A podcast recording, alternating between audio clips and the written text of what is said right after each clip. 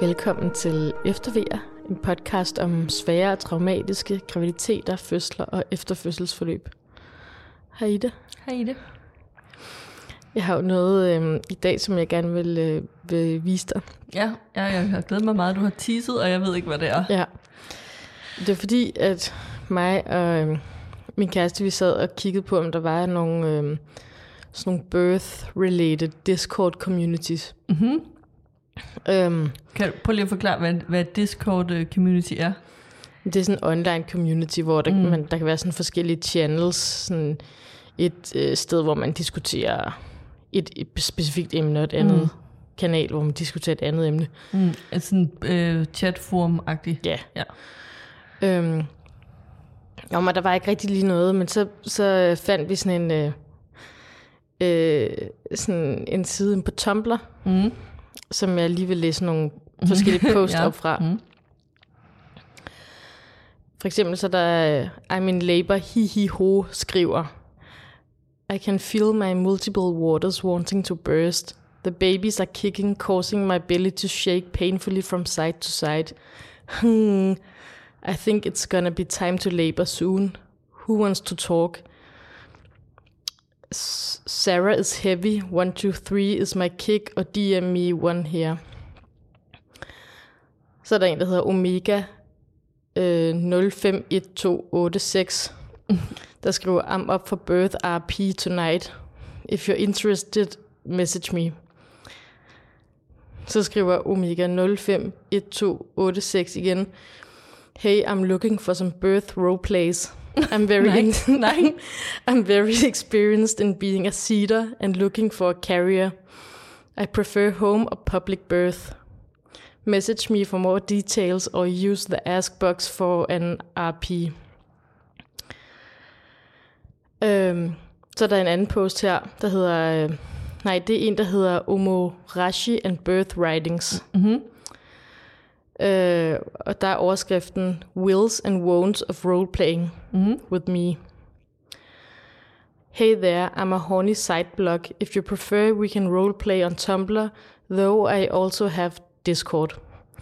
I will do, og så er der en liste over mm-hmm. um, Omorashi during pl- pregnancy, skråstreg, before birther starts pushing, puking, birth denial, stuck baby, birth in u- unusual places, playing with partner during birth, sex to uh, progress birth. Og så har jeg selvfølgelig også lige slået Omorashi mm. op. Um, og så er der sådan, det er et japansk ord, uh, og så er der sometimes abbreviated as simply Omo, is a form of fetish subculture originating and predominantly recognized in Japan, in which participants experience arousal from having a full bladder. Okay. Um, og så er der lige her en anden post. Det er Birth Kink, der mm-hmm. skriver det her. Uh, overskriften er Birth Fix. I wanna try writing some birth fix, and I'll be making a huge list, so send me some asks and feel free to add your own ideas. You can choose as many or little as you like. I might not post all of them, but all of our asks are appreciated. Og så står der noget om, hvad hun ikke eller han ikke vil skrive om. Mm-hmm. Og så er der sådan en lang liste.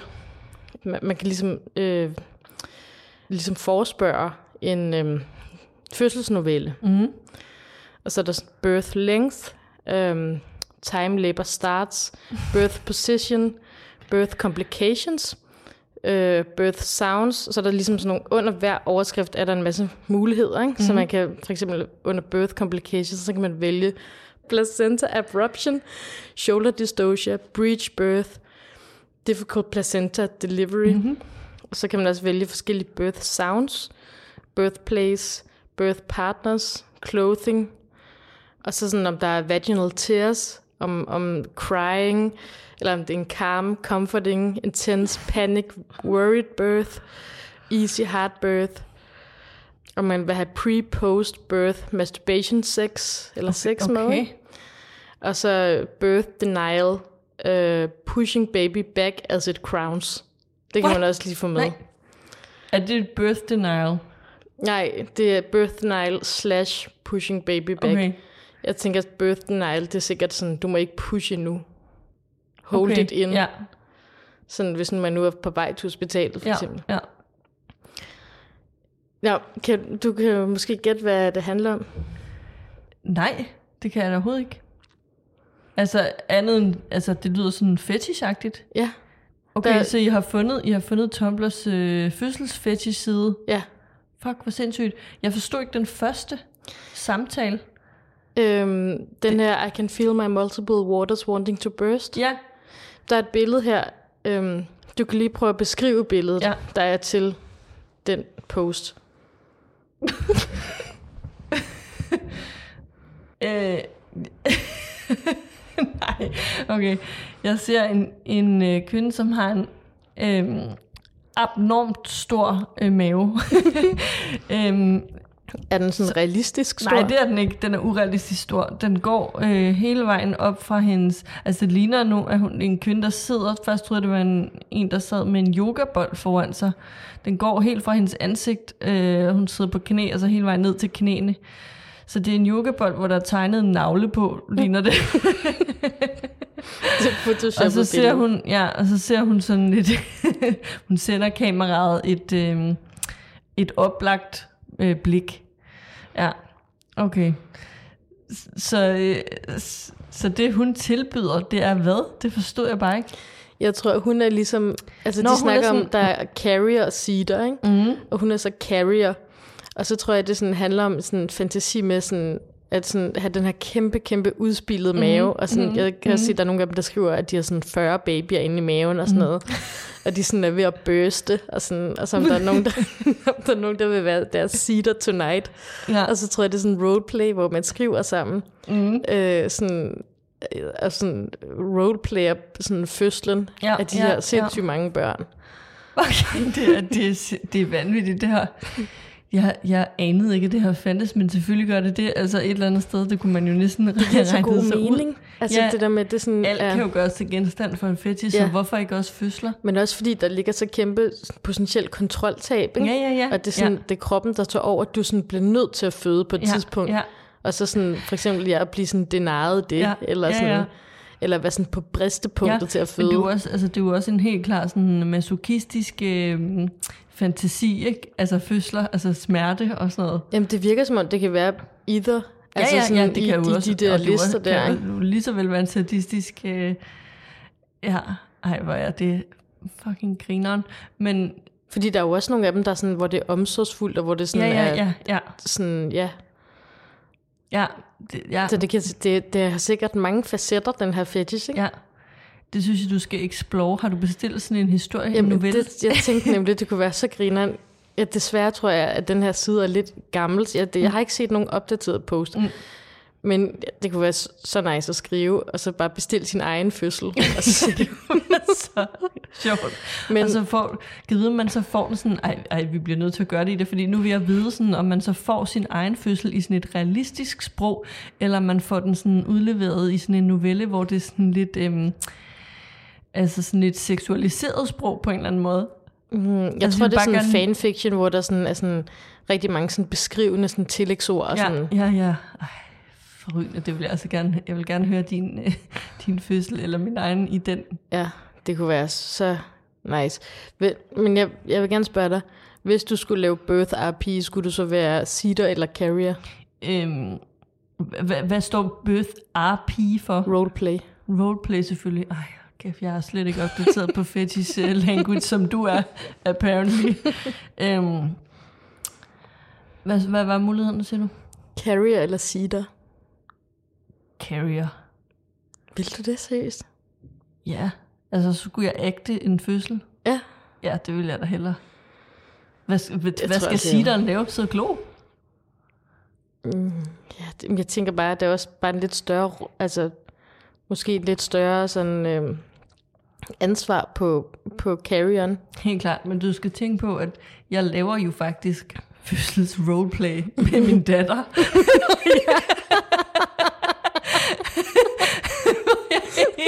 Helt klart er seederen fordi det er altid mig, der skal lege, at jeg føder en dukke eller en bamse. Eller hende. Har du også sådan en realistisk lyd på? Jeg siger sådan, og, så, og, sådan, og nu kommer babyen ud, og så siger mor, jeg lyder sådan noget som en, der skal skide, tror jeg. Ja. Hvilket jo også indgår i, i jeres leg. Altså, ikke at, ikke at du skal skide, men at babyen skal skide, er det korrekt? Jo, det er rigtigt. Ja, det har, ja, det har været der nogle gange. Og så lavede jeg lort på fars jævn, hvilket er helt sandt. Øhm, men ja, det er rigtigt. Men øh, hun har for nylig øh, selv været sidderen øh, for første gang, hvor hun fødte en bamse på køkken. Den nye udvikling. Det, jeg, jeg gad ikke lege den lege. Ja. Hvad, hvad kan du så bedst lide? Altså, at, at, at, at. Ej, du har ret, du har ret, det skulle da hellere være, være sidderen. Det var sgu da meget sjovt at se hende føde en yeah. bamse på køkkengulvet, eller jeg selv skulle gøre yeah. det hårde arbejde. Nå. Hvad vil du? Så fik vi lige det på det rene, jeg ville også være sidder. Okay, hvorfor? Jamen, jeg tror bare, at jeg ville hellere sådan uh, kick back, og så enjoy mm. the show. Okay, men kan, kan, har du nogensinde været i en, i en by, hvor, okay, det her er lidt langt ud sammenlignet, men alligevel, alligevel. Har du nogensinde været i Ribe, eller øh, Roskilde, Domkirke, ja, eller sådan? Ja. Har du været der en eller anden søndag, hvor der har været sådan et øh, middelaldermarked-agtigt? Nej. Okay. Det er bare fordi, jeg har selv prøvet, altså det intense ubehag, som opstår i mig, når jeg ser nogen, som er iklædt middelaldertøj og leger, at de er i middelalderen. Altså sådan amatørteater, ja, eller? Ja, sådan på torvet i Ribe, roleplay, hvor at de har sådan middelaldertøj på, og så sådan går rundt og leger torvedag i middelalderen blandt en hel masse mennesker i almindeligt tøj. Men jeg tænker, at det her det er jo over tekst, så jeg tænker, at der er meget af det. Altså både den anden skriftlige kompetencer, men også meget din egen fantasi, tænker jeg. Jamen, ja, altså hvis det er novelle, men jeg nu forestillede mig, at jeg skulle lave rollespil. Jamen jeg tænker, at det er sådan et skriftligt rollespil. Altså jeg tænker, at det er sådan, at man kommunikerer frem og tilbage med, hvad der sker. Ja, okay, på den måde. Ja, ja okay. Jeg tænkte, at jeg reelt skulle lave det rollespil. Så tænkte jeg bare, vil jeg helst være, være en del af lejen og være iklædt middelaldertøj, eller vil jeg, det vil jeg observere det? Mødes, ved jeg. Jeg tror bare, jeg vil have mere cringe over og observere ja. nogen, der gør det. Ja. Det er i hvert fald meget interessant. Jeg vil gerne vide mere om det her. Ja, men jeg synes, du skal go deep i det. Ja, jeg dykker, dykker derned. Ja. Øhm, noget andet, mm. vi også skal øh, annoncere i det her afsnit, det mm. er, at du, du, du, du. Du er gravid. Ja. Ja. Ja, og hvis man ikke kan høre, hvem der er hvem, Øhm, så er den anden Ida også gravid. Så ja, nu er vi det... to ud af to, der er gravide. Præcis, to ud af to. Ja. A lot of hormones. Ja, og tårer. Ja. Øh, og det laver vi også en serie om, som man kan høre på vores Patreon, som man kan finde på w w w punktum patreon punktum com skråstreg eftervejr. Yes. Og det glæder vi os helt vildt meget til. Yes. Skal vi snakke lidt om dagens afsnit? Ja, det synes jeg. Ja, vi har jo besøg af Nana i dag, øh, som øh, har oplevet en øh, traumatisk fødsel, og i den grad en traumatisk efterfødselsforløb. Mm.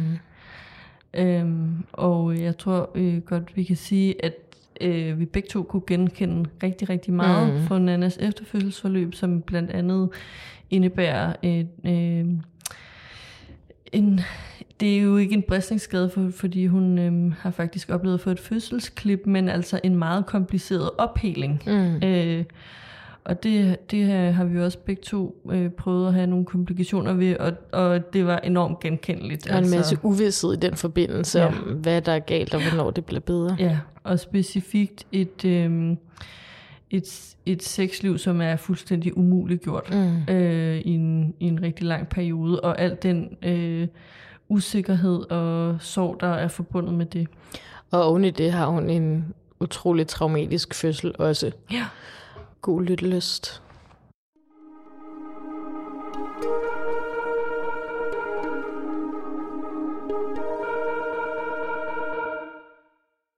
Velkommen til Eftervejr, og velkommen til dig, Nana. Tusind tak, tak fordi du ville komme. Selv tak. Det er dejligt at være her. Hvor starter din historie? Jamen, øh, min historie, den starter i... Øh, jamen, den starter vel i starten af to tusind nitten, hvor jeg bliver gravid. Øh, min kæreste og jeg, vi har gået og varmet lidt op et års tid måske til at prøve at få et barn, og, øh, og jeg tror i midten af to tusind atten, der beslutter vi os for at, øh, at øh, se, hvad der sker, hvis vi smider præventionen. Og jeg bliver gravid efter, efter et halvt års tid, øh, og det var meget lang tid dengang. Øh, det føltes som meget lang tid, men, øh, men det var egentlig fint, øh, også fordi det var ikke et chok, det var noget, vi virkelig ønskede og, og håbede på, og det var en kæmpe glæde, øh, da jeg tog en positiv graviditetstest. Og øh, jeg havde en virkelig, virkelig god graviditet. Øh, jeg var altså overhovedet ikke, jeg havde ikke kvalme. Jeg tror næsten, at, at det værste, det var, at jeg blev meget forpustet meget hurtigt. Øh, men jeg havde det bare, øh, jeg havde det bare virkelig godt, og jeg kunne øh, virkelig holde fast i, i i mit liv og min hverdag. Øh, og bortset fra, øh, jeg tror, at da jeg har været helt tidligt, hvad har det været måske ved indledningen til andet trimester, der havde jeg lige sådan en følelsesmæssig dyk af, fuck. Øh, Life as we know it. Det er bare forbi nu, og det skulle jeg lige... Øh, jeg havde et jordemoderbesøg, hvor jeg lige måtte græde lidt, øh, men så var det, det... Det fortog sig, og det blev også meget lettere, da man begyndte at have en mave, og et barn, der sparkede, og... Og jeg synes, nogle af de følelser, jeg havde der, hvor jeg lige var lidt ked af det, det var også meget at, at være bange for ikke at kunne overskue det, når jeg havde født, og bare ligge der og virkelig ikke kunne overskue ansvaret og alt det der. Men det fik jeg snakket med min kæreste om, og, og, og det gik, altså det fik vi løst, og det, det kom virkelig hen ad vejen. Og, og jeg, gik, jeg gik til CrossFit, og det blev jeg ved med til, jeg var i uge toogtredive, tror jeg. Det var bare, jeg havde bare en virkelig god graviditet, og, og jeg følte mig bare, altså nu, øh, som jeg også kan se, så har jeg skrevet en masse ting ned, og jeg har også skrevet mange ting ned, mens jeg var gravid, og jeg kan bare, når jeg læser det igen, kan jeg bare se, at jeg var bare så... Altså spændt og forelsket og, og virkelig glad for, at vi skulle det her nu. Og øh, vi gik til noget fødselsforberedelse, øh, som var, det var helt fint. Det var sådan noget, hvor, hvor at manden deltager i det hele, og ja, og man snakker om smertebehandling og eller smertelindring, man snakker om... rent faktuelt, hvad sker der i fødslen? Øh, og jeg har egentlig, jeg er meget sådan en type, som, jeg vil bare gerne vide det hele. Det er sådan, jeg forbereder mig. Jeg vil bare gerne vide det hele. Kender typen. Kender typen, ja. Er typen. Også, også det gode, også det dårlige. Jeg vil bare gerne, der, der må ikke ske noget, som jeg ikke ved. Mm. Altså, jeg vil bare gerne vide det hele. Og, øh, og jeg følte mig faktisk også lidt tryg ved, altså jeg, jeg valgte det her, eller vi valgte det aktivt, fordi at, øh, at min kæreste deltog. Og så var jeg sådan, okay, så ved han også. Eller så, du ved, to mennesker, der ved mm, det hele. Ikke? Mm. Dobbelt så godt. Og, og det var rigtig fint, og jeg havde det egentlig fint med at skulle føde. Øh, jeg tænkte, at det ville... Jeg ved ikke, jeg tænkte meget i forlængelse af den her CrossFit-træning, at det var sådan en fysisk præstation, øh, som, altså, det skulle jeg nok klare. Og, og altså, vi, vi har gået til CrossFit sammen i mange år, så vi... har også været vant til, at nu er han presset, eller nu skal han lige pep-talkes. Eller. Så, så jeg tænkte egentlig, at, øh, tænkte egentlig, at det var okay. Og jeg var ikke nervøs, bortset fra de der, som jeg tror alle bliver grebet af, når fødslen nærmer sig, og man bare sådan, oh my god, der skal et barn ud af min krop. Øh, det kan man godt gå lidt sådan kort i panik over. Mm. Øh, men ja, rigtig god graviditet, rigtig fint forløb, meget få gener. Øhm, og så når jeg til terminen og har ikke rigtig nogen tegn på fødsel. Jeg har termin i øh, november, og jeg var helt overbevist om, at det ville blive før tid, men det blev det bare overhovedet ikke. Øhm, jeg var til, ja, jeg havde termin i starten af november, og øhm, man spørger, hvorfor tænkte du, det ville være for, før tid? Der var ikke nogen grund til at tænke det. Jeg, jeg tænkte bare, jeg kan huske på et tidspunkt, jeg tænkte, da der var tre måneder tilbage i graviditeten, så tænkte jeg, der er ikke tre måneder tilbage i graviditeten. Okay. Ja. Det var bare sådan en, ja. så lang tid, at det, mm. det føltes bare som om, det var snart. Mm. Så der var ikke nogen, det var ikke fordi, jeg havde nogen nej, tegn i kroppen nej. på det overhovedet. Altså, jeg havde, havde lidt plukvejer, men altså ikke noget mm. overhovedet. Og, øh, og da vi sådan nåede til terminsdagen, der var jeg også sådan, hmm, og okay. om aftenen gik man i seng med lidt plukvejer, og tænkte man, er det i nat, er det i nat? Og det var jo aldrig i nat. Så man vågnede altid op næste morgen uden noget barn. Men øhm, ja, og hvad skete der så? Så tror jeg, jeg var fyrre plus fire, da jeg fik de første V'er. Og de kom af sig selv. Der, der nåede ikke, jeg var, jeg var til jordemoder ved fyrre plus en. Og så, øh, og så sagde hun, øh, det var en jordemoder og en jordemoderstuderende, og den studerende skulle være på fødegangen øh, den dag, jeg ville være fyrre plus fem. Så hun sagde, du kan bare føde den dag, så er jeg der, ikke? Og så, haha, det håber vi ikke. Mm. Men, men fyrre plus fire får jeg så stille og roligt vejer øh, i Silvan midt på dagen. Vi har, øh, ligesom alle andre øh, mennesker, gang i redebyggeri, og der var en eller anden bambuspind eller sådan noget. Jeg kan ikke huske, hvad det var for et projekt. Og så begynder jeg sådan at mærke muren, og, og jeg har jo haft plukvejer, og jeg tænker, ah, lad os nu lige se. Men jeg siger det alligevel til min kæreste, og vi har sådan... Vi har et par ærner, vi kører videre, og, og øh, vi tror, vi tager i files ude på Amager og går rundt og ordner nogle ting, indtil jeg til sidst siger, øhm, nu vil jeg gerne hjem. Og så tager vi hjem, og øhm, så går dagen faktisk bare, jeg husker det egentlig ikke særlig klart, øh, jeg kan bare huske, at øh, da der er den store bagdyst, og det er klokken otte om aftenen, der kan jeg ikke rigtig koncentrere mig om at se tv. Okay. Øh, så det er ligesom et pejlemærke i hvert fald. Jeg har ondt, og, øh, og jeg, øh, jeg er lidt øh, utilpas, fordi at jeg oplever, at alle de øh, teknikker, vi har lært til, smerte, til fødselsforberedelse, de virker bare ikke. Mm. Og det her er jo ikke slemme vejer, men det virker det der vejrtrækning, og vi gik i bad og varmepude, og jeg kunne bare slet ikke, jeg kunne slet ikke, jeg kunne slet ikke finde noget, Der, der hjalp mig, og det gjorde mig, det gjorde mig nedslået på forhånd, fordi jeg godt mm. vidste, at det her er jo ikke, mm. altså vi har slet ikke taget hul på det rigtige endnu. Og når du siger, at det, det ikke føles som om det hjalp, altså tænker du sådan, at det, det øhm, ikke dæmpede smerter, eller hvad var det for en hjælp, du havde brug for? Altså, jeg tror, der var to ting i det faktisk, fordi for det første, så har jeg lært til fødselsforberedelse, at man har en V, og så har man en pause, mm. og så har man en V, og så videre derudad. Og jeg synes bare ikke, jeg havde nogen pauser. Mm. Jeg havde ondt hele tiden. Ja. Det var ligesom det ene ben, som gjorde, at jeg blev lidt desperat. Og for det andet, så synes jeg bare, at... Øh,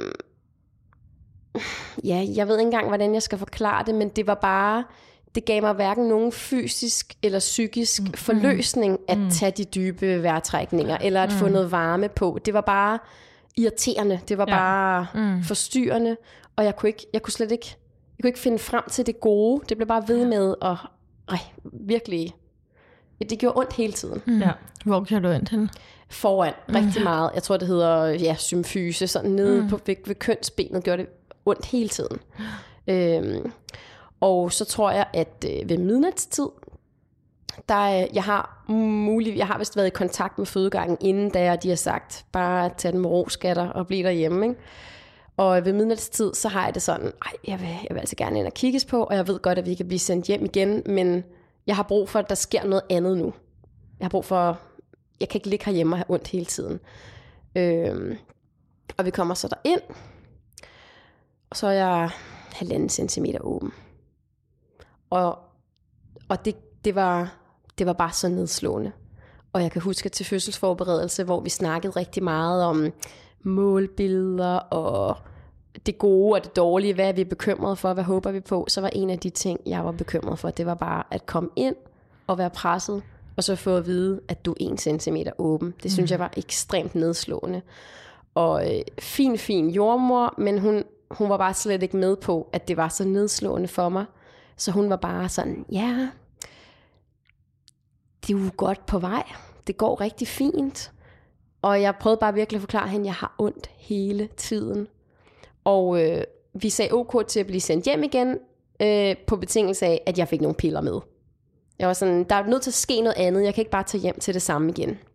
For, sagde hun noget om, om, om, om du havde V-storm, eller, eller hvordan det kunne være, at du havde øhm, ondt? Nej, øh, det, det havde jeg ikke. Mm. Jeg, jeg blev målt øh, med det der famøse bånd, eller hvad det nu er, man får på. Og jeg, jeg havde ikke V-storm, og, og jeg tror heller ikke, at mine V'er var sådan helt øh, regelmæssige. Øh, men, øh, men jeg tror, længere hen i fødslen sker der nogle ting, som også forklarer det her mm. bagudrettet. Øh, fordi min, altså min datter stod meget langt nede i bækkenet, og jeg tror simpelthen, at Altså jeg tror simpelthen, det var hendes pres mod mit mm. bækken. Men igen, jeg tænker, at når jeg kommer tættere på, så, så giver det også mening. Mm. Øhm, men jeg fik de her piller med hjem, og øh, det var ved midnatstid, og derhjemme, så bliver vi sådan noget, han bliver installeret på sofaen, jeg bliver installeret i sengen, vi prøver at få noget søvn. Og, og det tror jeg også lykkes, øh, fordi jeg husker så, at klokken halv fire om natten, der får jeg bare en virkelig modbydelig ve. Og så går vandet. Og jeg når, jeg, jeg ved ikke, det er jo ikke fordi man sådan kan mærke det, men jeg når bare lige at numse mig ud over kanten, sådan så vandet går på gulvet. Sådan, fordi jeg kunne bare, jeg kunne bare mærke det fosse, mm. og så, øh, ja, og så, det gik så ud over gulvet, og det var bare fuldstændig brunt. Okay. okay. Oh, ja, og, og det var både øh, selvfølgelig ikke så fedt, men det var også sådan lidt, nu er de nødt til, nu skal jeg ind, yes, mm. nu, kan, nu skal jeg ind, og så kan de ikke sende mig hjem, fordi det her, det er et dårligt tegn. Så det var, det var lidt en dobbelt følelse. Mm. Og, øhm, og vi ringede derind og sagde, det her vand er gået, og det er altså ikke klart. Det, det er helt sennepsfarvet. Og vi kom så ind, og på det her tidspunkt, der har jeg, jeg er meget forpint, og jeg har stadigvæk den her fornemmelse her, af at have ondt hele tiden. Så det vil sige, at jeg havde ondt, og når jeg så fik en V, så havde jeg rigtig ondt, og så stoppede V'en, og så havde jeg bare øh, ondt igen. Mm. Altså hele tiden foran mm. ved kønsbenet. Og vi kommer ud på hospitalet, og øh, jeg får ligesom det der bælte på, og nu er jeg måske tre til tre komma fem centimeter åben, og det er jo fint nok, så er der jo fremgang. Men jeg er bare så forpint, og jeg kan huske, at øh, jeg kan huske, at jeg næsten går i panik. På et tidspunkt får jeg en V, hvor jeg næsten går i panik, fordi jeg har bare så ondt, og jeg er bare slet ikke klar til et af de der altså, bjergtænder igen på den der smerteskala.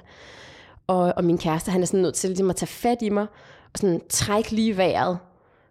Og, og det var bare, altså det var bare, det var virkelig ikke særlig fedt. Det var bare øh, sådan en følelse af at bare, altså jeg forestiller mig, det er sådan, man må have det, når man bliver tortureret. Altså det er bare, øh, jeg skal have en pause nu. Og der er heldigvis en rigtig, det er ikke den samme jordmor som første gang, der er en rigtig god jordmor, øh, som sådan godt kan se, at jeg har brug for noget hjælp, mm. men hun begynder så at snakke om, hmm, ja, du kan jo ikke komme i badekar, fordi du har brunt fostervand, og så det skal vi holde øje med, du kan ikke få morfin, og, og så siger jeg bare, altså kan jeg få en epidural? I, altså bare, kan du stoppe med at sige om ting, jeg ikke kan? Ikke? Sådan, mm. Kan jeg få en epidural? Og det kan jeg så godt. Øhm, og, det, og det har jeg det helt okay med. Altså jeg har ikke haft nogen som helst øhm, jeg havde totalt åben sind over for min fødsel, og jeg havde meget øh, lyst til at se, hvor det bar hen, og, og hvordan det gik. Fordi hvis det var helt forfærdeligt, så havde, havde jeg slet ingen altså, skrubler over at skulle have smertelindring. Så det var rigtig fint. Og, øh, og ja, så kan jeg se i min øh, journal, at øh, den her epidural, den får jeg øh, ved otte-tiden om morgenen. øh, Og det er jo så, jeg har haft, første gang jeg i hvert fald kan huske, at det gjorde så ondt, jeg ikke rigtig kunne koncentrere mig, det var jo der klokken otte om aftenen, hvor der var den store bagdyst, som jeg ikke mm. kunne følge med i. Og så der klokken otte næste morgen, får jeg en epidural, og det er vidunderligt. Mm. Det var bare så vidunderligt. Og jeg var helt sådan, uhuh. Og, og jordmoren prøvede at sige, at øh, det kunne være, at du lige skulle sove lidt, og, sådan, og, og jeg skal nok lægge mig til at sove, mm. men nu skal jeg bare lige nyde det. Jeg skal lige være i det her, den her pause. Slipper øhm, du helt for smerterne der? Fuldstændig. Jeg ja. slap fuldstændig for smerterne. Øhm, og ligesom, ligesom jeg får en fødestue, der får jeg så også en jordmor, der møder ind til vagt, og hun er bare super sød. Og, og så tror jeg, jeg har måske to timer på fødestuen, hvor jeg bare er, altså hvor jeg ikke har ondt. Og hvor jeg får sovet, og jeg får øh, den der øh, toast med ostemad, eller toast mm. med ost, ja. Øhm, og det var bare så skønt. Og jeg har også øh, jeg, har, øh, jeg har sendt nogle sms'er til folk sådan, ja, vi er okay, jeg har fået epidural, alles godt. øhm, Ja, og øh, så går der bare, altså efter et par timer, så begynder jeg at mærke vejerne igen, og de kommer bare sådan, altså, øh, den, den virker jo stadigvæk, selvom jeg kan mærke det, men, men jeg får lige pludselig de her pauser mellem vejerne, som jeg slet ikke havde, før jeg fik mm. en epidural. Så jeg oplevede meget mere at få en ve og få en pause, og det gjorde bare, at, øh, at for eksempel vejrtrækningsøvelserne, dem, begyndte, altså, dem havde jeg så god gavn af. Det var bare som om, det lige... tog de øverste ti procent, sådan så resten af fødslen, der havde jeg bare meget mere øh, ja-hatten på, og jeg var bare altså, så klar på det, og jeg så fremad, og noterede mig, når der var progression, og øhm, ja, det, var, det, gjorde, altså, det gjorde hele forskellen for min fødsel, den der epidural.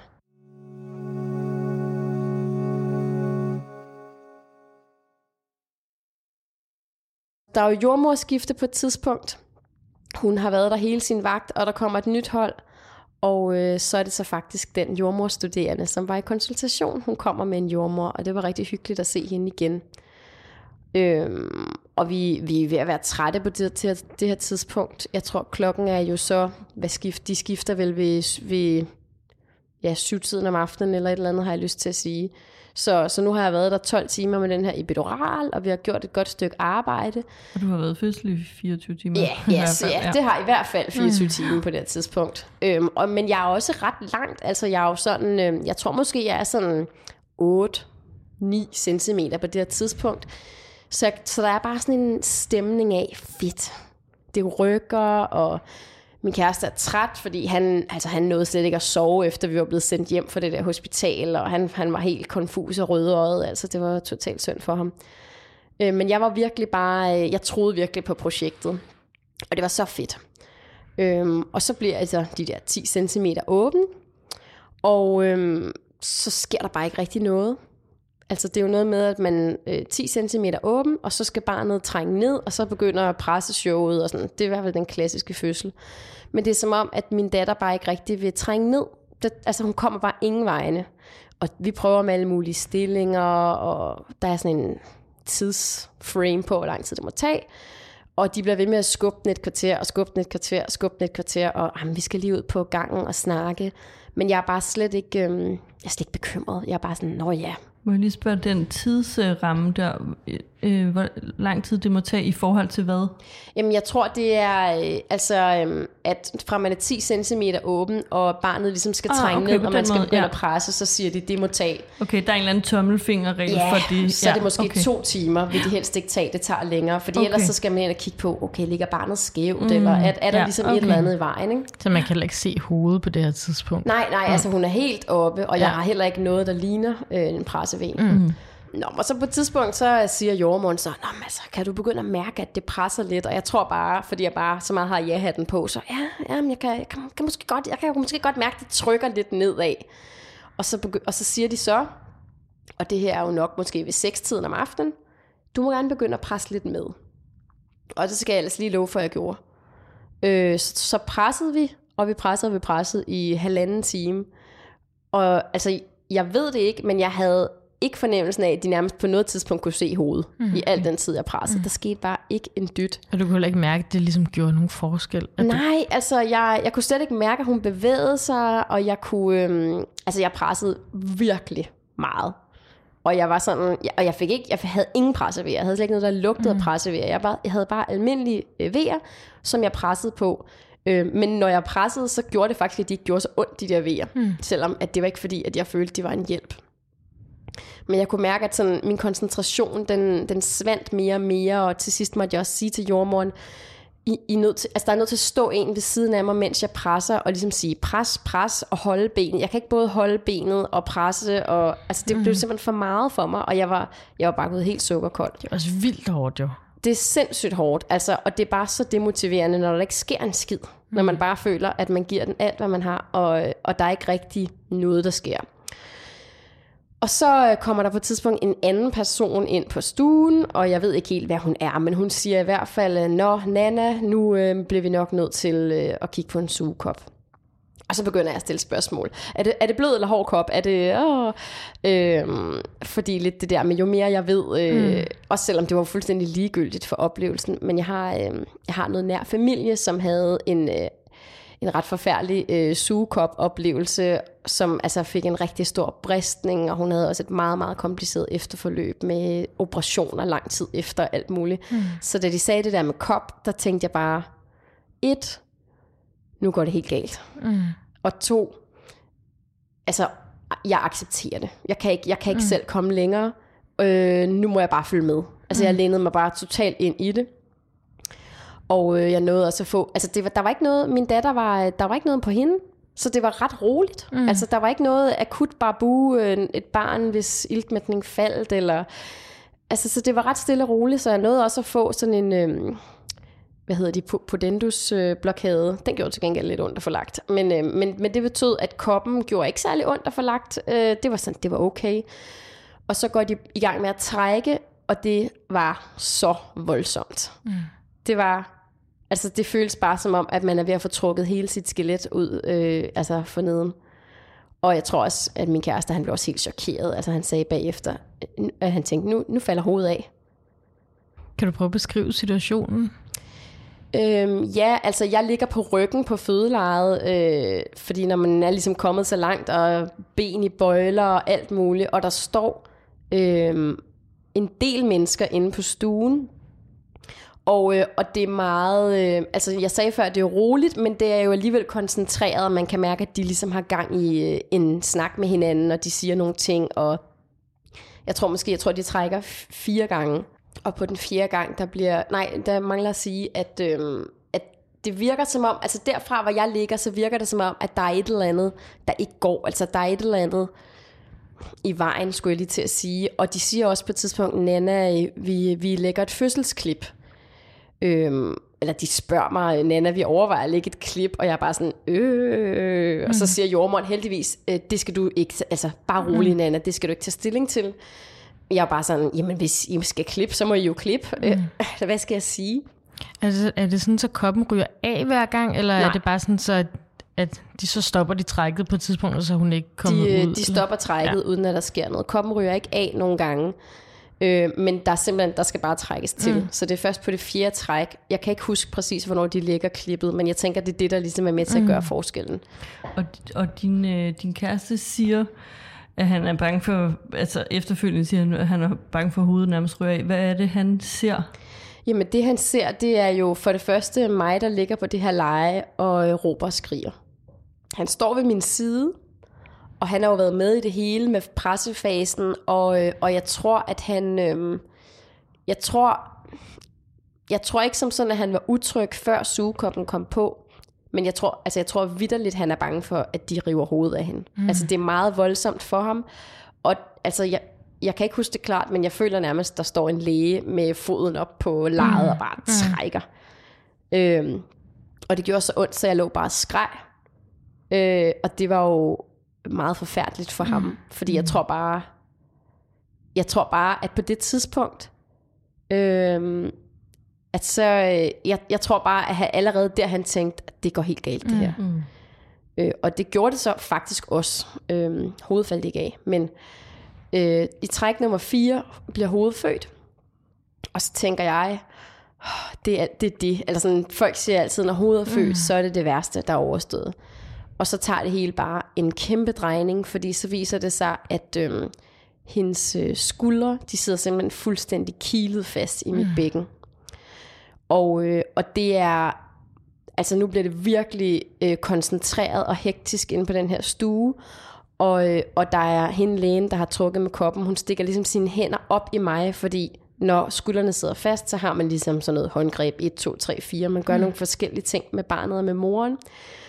Det gør hun, og altså det eneste, jeg indser, det er bare, at det gør vanvittigt ondt. Mm. Øh, jeg, jeg ligger bare og skriger, og jeg forstår ikke, at skuldrene sidder fast. Jeg mm. ligger bare og skriger og råber, hvad laver I? I bliver nødt til at fortælle mig, altså hvad laver I? Mm. Stop, stop, stop, stop. Mm. Og, øh, og der er faktisk, det ender med, at det bagvagten, eller det, jeg ved ikke, om det er bagvagten, men en anden læge, der er til stede på stuen, siger til hende, der står og trækker i barnet, skal jeg tage over? Så de skifter faktisk læge undervejs, mens skuldrene sidder fast, og hun øh, får så min datter ud øh, ved at brække armen på hende. Uh-huh. Og det er sådan, ja. at de, de får fat i armen på din datter og trækker i den, eller ved du hvordan? Jeg, jeg har faktisk ikke helt styr på mm. præcis, hvad de gør, øh, men det er noget med, at ja, først, altså først øh, nogle gange så sidder skuldrene bare fast, fordi barnet ikke er roteret med, så skal mm. man faktisk bare dreje barnet, så følger det med mm. ud. Det er ligesom trin et. Nå, hvis det så ikke virker, så gør man noget andet, og så, mm. og så tror jeg lidt, det her, det er ligesom last resort før. Mm. Altså hvis ikke det her var lykkedes, så skulle hun skubbes op igen, og så skulle jeg køres til kejsersnit. Mm. Øhm, så det var, det var meget koncentreret. Øhm, og hun kommer, øh, hun kommer lige kort op på mit bryst, og så direkte videre over øh, på et børnebord.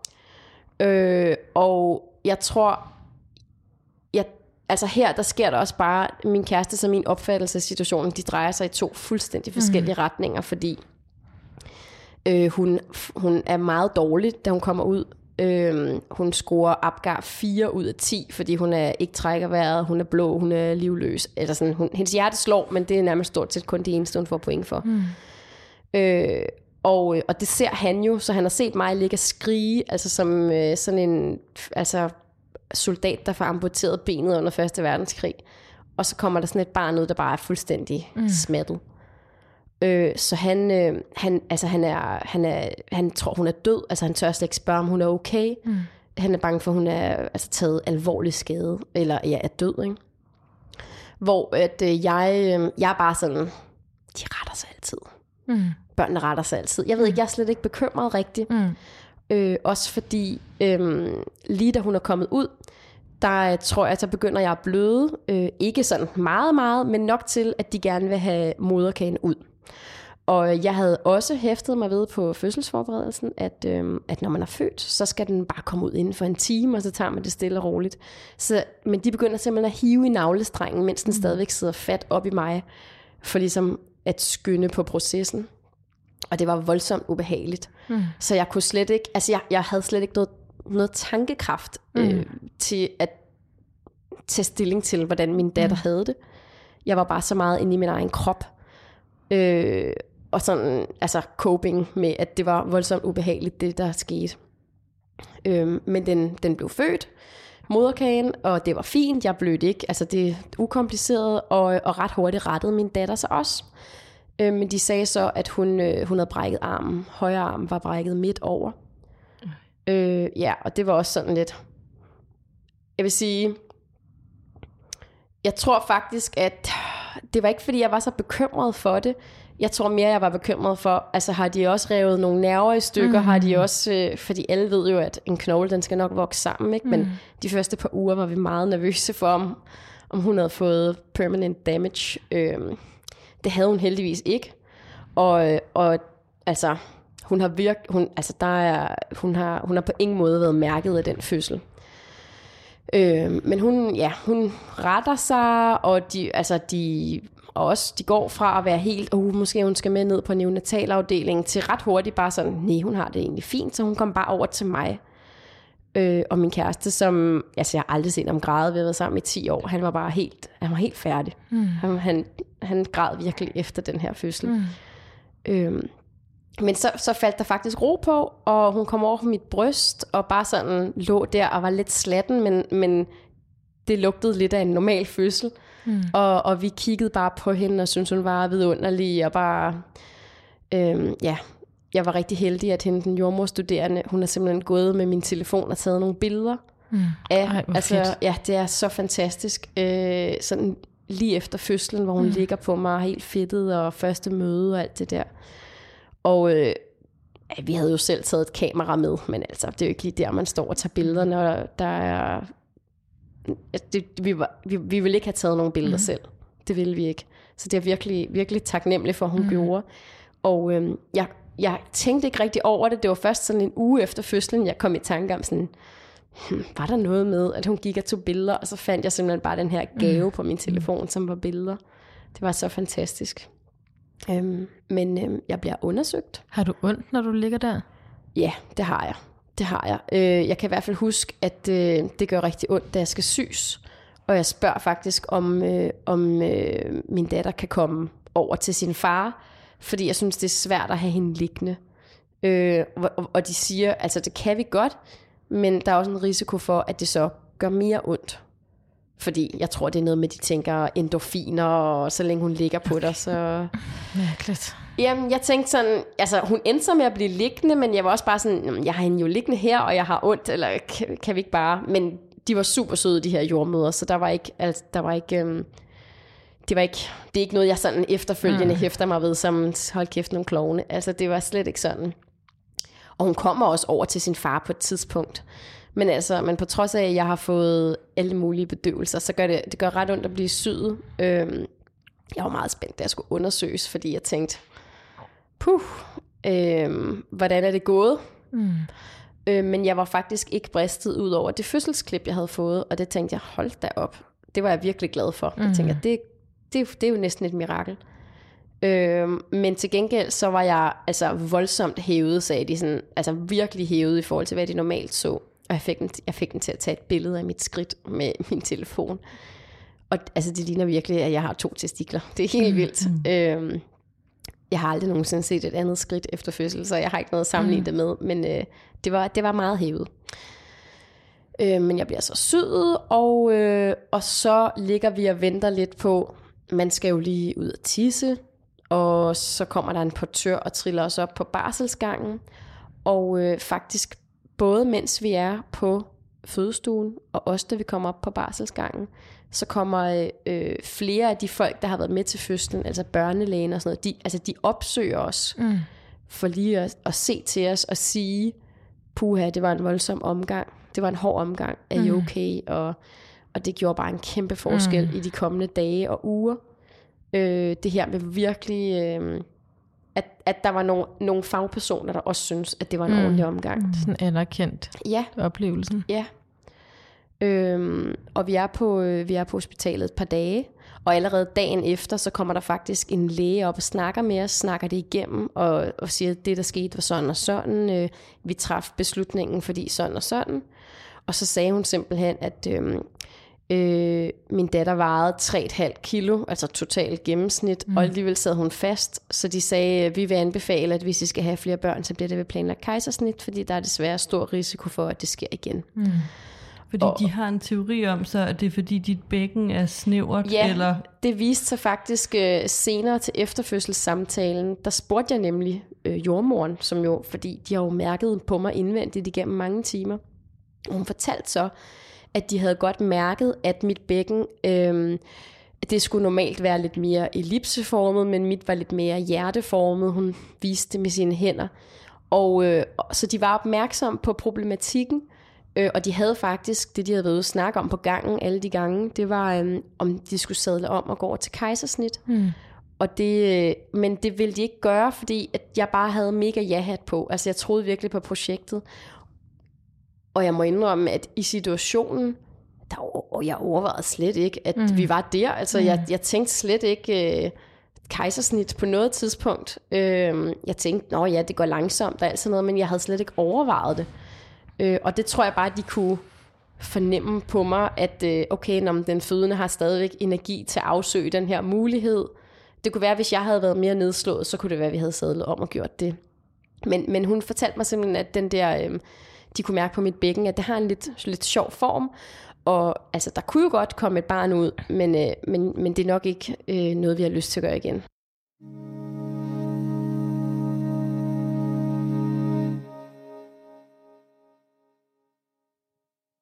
De første par dage efter fødslen, øh, der græd vi rigtig meget, begge to, og det føltes fuldstændig som om vi havde været med i en trafikulykke mm. og, og, og havde vendt vrangen ud på kroppen og sådan lige skulle altså finde ud. En ting var jo, vi fik et barn, men det var også bare det var bare en virkelig voldsom oplevelse mm. øh, og vi vidste bare eller ja, ja jeg, jeg tror ikke jeg kan beskrive det bedre end jeg bare altså jeg havde været vendt på vrangen mm. og det tog det tog mange dage før man sådan lige Huh, altså sænkede skuldrene. Øhm, det gik heldigvis rigtig fint med min datter. Øh, altså amningen, jeg tror de første par måneder var der lidt med sår på brystvorterne og sådan noget, men det gik rigtig fint, og, øhm, og, og jeg følte en enormt stor naturlighed over for hende helt fra start, også selvom at jeg ellers aldrig har været en børneperson, mm. så var jeg bare, altså helt fra start, så vidste jeg bare med hende, hvad der skulle ske, og jeg, jeg var sådan, jeg var ret tryg ved mine egne mm. instinkter, så sådan alt ved hende var egentlig okay. Og hvad gjorde de med hendes arm? Øhm. Ja, men der kom, altså de, de tog nogle tests på hende øh, de første par timer med blodsukker og alt sådan noget, og det var fint, og så kom der nogen ned fra ortopædkirurgisk, mm. øh, og så gav de hende, det var faktisk bare lidt sådan en slags forbinding, det var mm. ikke gips, men hun fik sådan mm. lidt en stram forbinding på. Og, og så tror jeg, øh, enten dagen efter eller to dage efter fødslen, øh, så blev hun røntgenfotograferet, fordi mm. de lige skulle konstatere, øh, altså kunne vi se, at den var brækket midt over og sådan noget. Ikke? Øh, men det blev, det blev sat i system, hun fik det der på, vi fik en tid til, til opfølgning fjorten dage senere og sådan noget. Det var faktisk ret trygt, altså mm. det, blev, det var de ret opmærksom på, og... Øh, op på barselsgangen, der kom de med sådan nogle små afmålte panodilsprøjter, vi kunne give hende, ja, hver sjette time, eller nu, mm. hvor, hvor tit det nu er, ikke? Men jeg tror nærmest kun, hun fik panodil i fireogtyve timer. Vi kunne slet ikke, vi kunne slet ikke mærke det på hende, altså hun var slet mm. ikke, øhm, hun var bare virkelig sej. Det var ikke, øh, ikke, hun har været så god lige fra starten. Mm. Øhm, så, så, så hun blev ligesom født, og...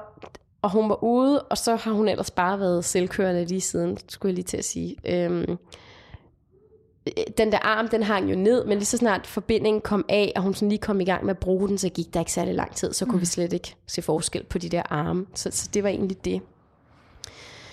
Øhm, men det var, det er en lidt anden historie med mig, fordi jeg var jo så, jeg var blevet syet, og jeg havde, jeg havde bare kamp ondt i kroppen.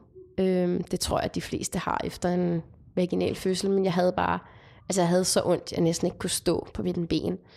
Og hvis jeg skulle rejse mig op eller stige ud af hospitalsengen, altså var jeg nødt til at stå i tyve sekunder og trække vejret langsomt, og det var, det var, jeg havde bare så ondt.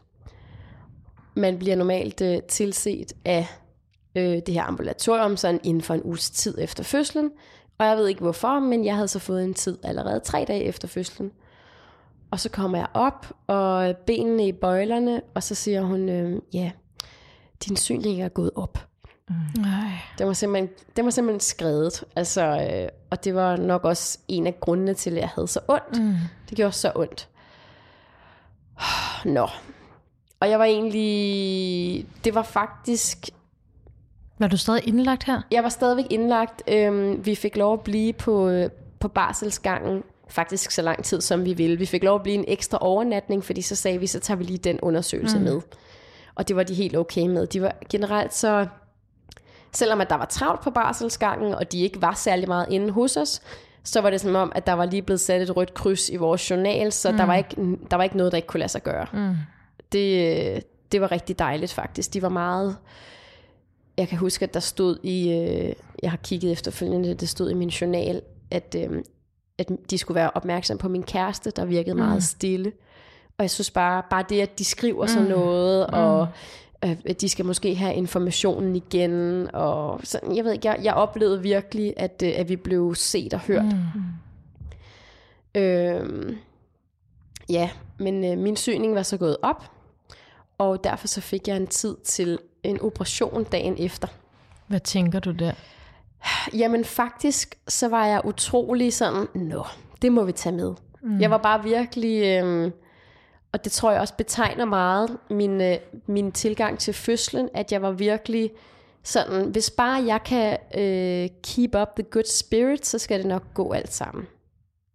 Og det skulle så også senere vise sig at være noget af det, der var rigtig svært for mig, fordi det er jo, altså jeg føler lidt, det er nærmest først nu min historie går i gang. Jeg har haft den her traumatiske fødsel, som i sig selv var kæmpe, altså en forfærdelig oplevelse. Men altså det, der er så, så tragisk ved det, det er, det er nærmest først her, at det, at det faktisk bliver rigtig, rigtig forfærdeligt at være mig, fordi jeg kommer ind til den her operation dagen efter, møder op fastende, min mælk er løbet til den dag, og jeg er meget bekymret for, når jeg skal være fastende i alle de her timer, hvad gør det så ved mælkeproduktionen? Mm. Men altså, det var, det var intet problem.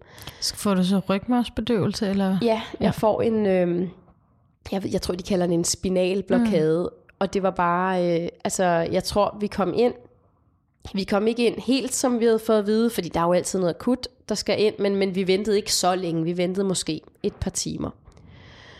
Og øh, så kommer jeg ned på den her, ja, for det første så skal man iføre sig sådan noget operationstøj, og der er altså ikke nogen øh, arme-B H med i det tøjudvalg, mm. så jeg ligger der med mine kanonkugle bryster, hvor mælken lige er løbet til i det her tøj, og så skal jeg ligge og vente et kvarters tid på at blive kørt ind på den der stue.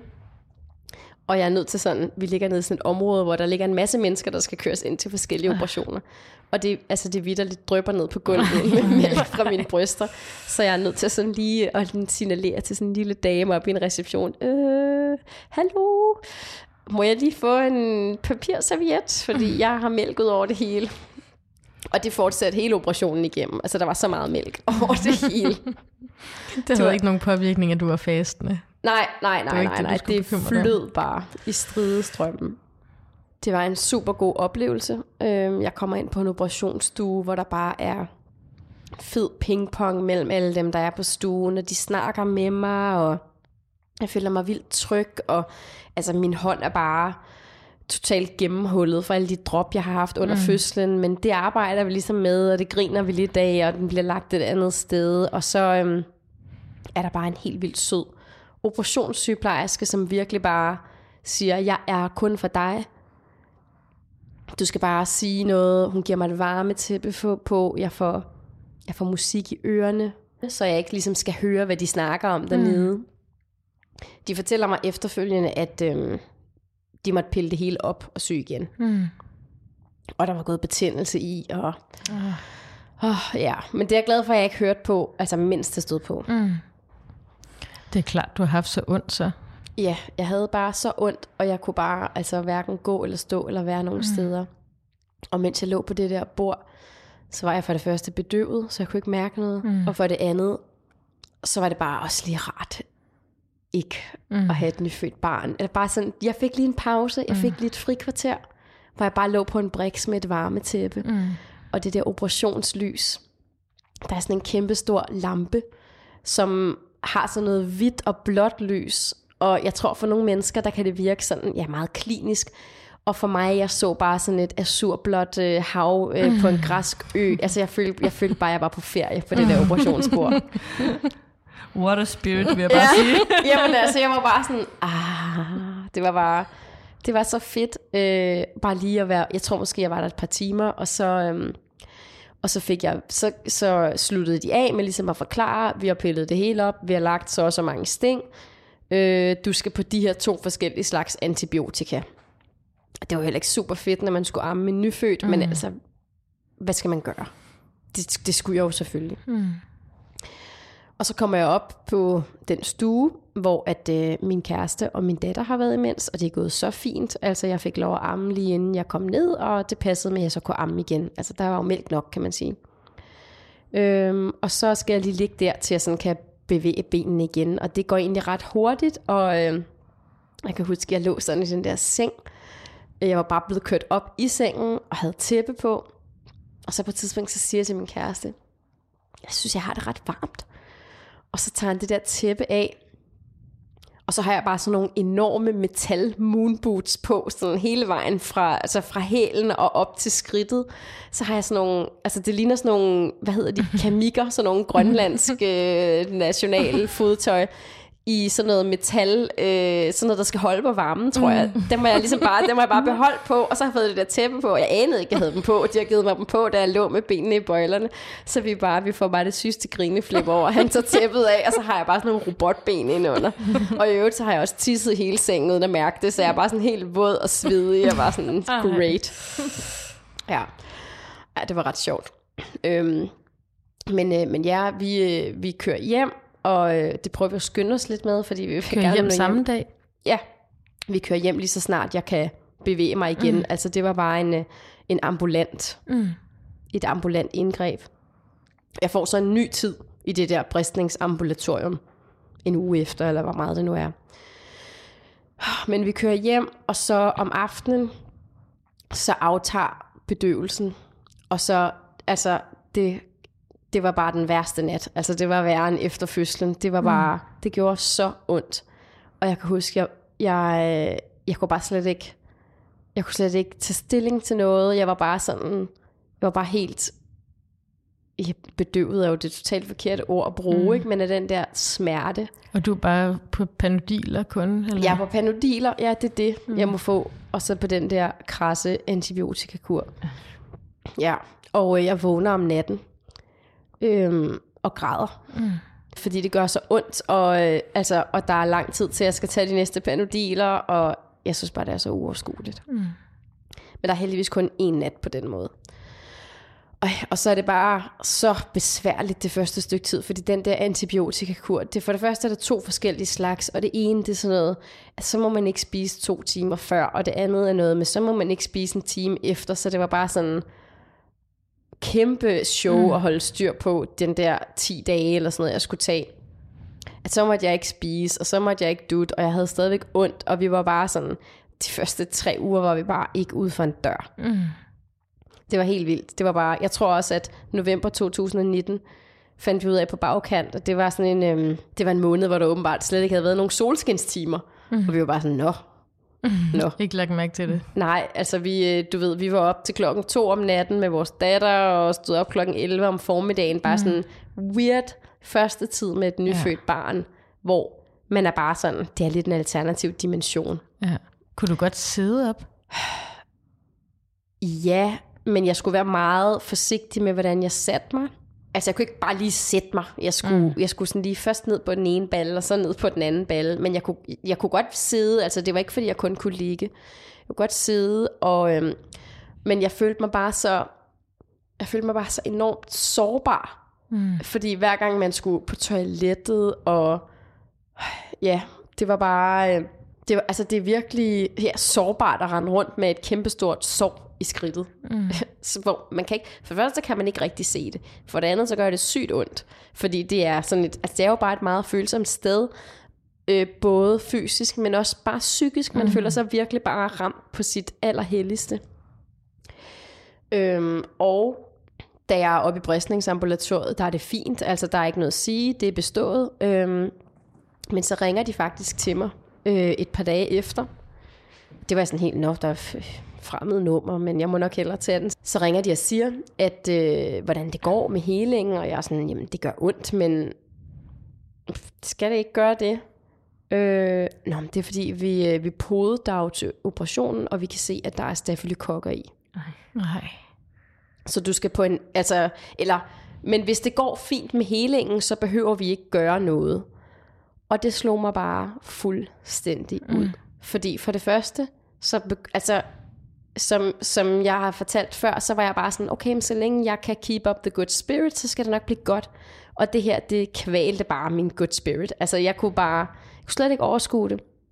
Og for det andet, så gik jeg næsten sådan helt, jeg, jeg blev virkelig ked af det ved tanken om, at jeg følte, det var mit ansvar. Mm. Nå, men hvis det går godt med helingen, så behøver ja, hvor, vi ikke gøre mere. Hvorfor skulle du vide det? Ja, hvor, hvornår går det godt med helingen? Mm. Altså, øh, hvornår er det for rødt? Hvornår gør det for ondt? Altså, det, det, er ikke, det føles ikke rart, mm. men går det godt? Jeg ved det ikke.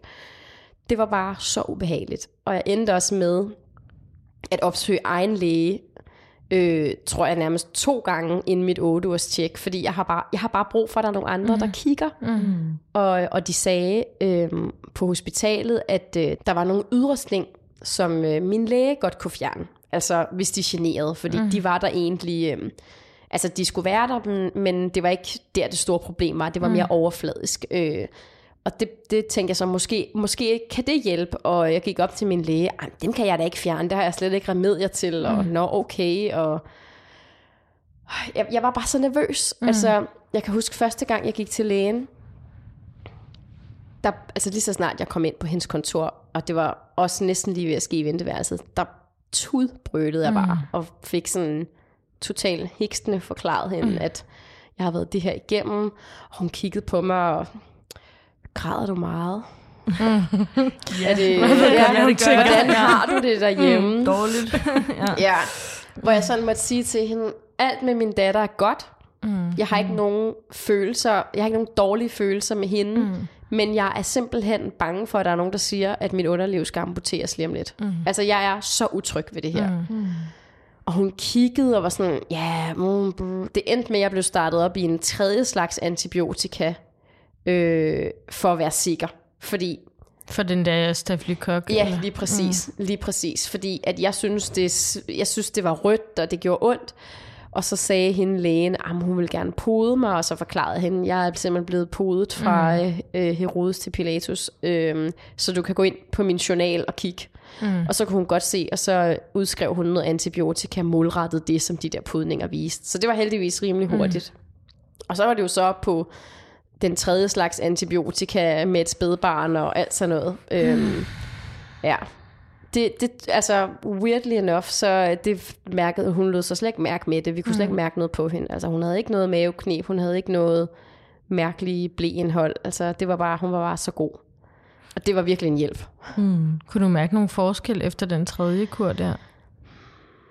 Det er svært at sige. Altså, jeg kunne godt mærke en forskel, men jeg ved ikke, om det var den, eller om det var tid. Mm. Øhm, men men jeg, kunne, jeg kunne jo godt mærke, at det voksede sammen. Mm. Altså, og til sidst, så var der også det der sting der, så faldt det af af sig selv. Øh, men jeg blev ved med, øh, og det her det er stadigvæk inden mit otte-ugers tjek, øh, jeg blev ved med at synes, det var øh, meget rødt, og det gjorde meget ondt. Altså, det var meget, meget... Øh, det føltes næsten ligesom at røre ved et sår, hvor skorpen er faldet af. Mm. Sådan, man, man rører ved ligesom noget indre, man rører ikke ved hudoverflade.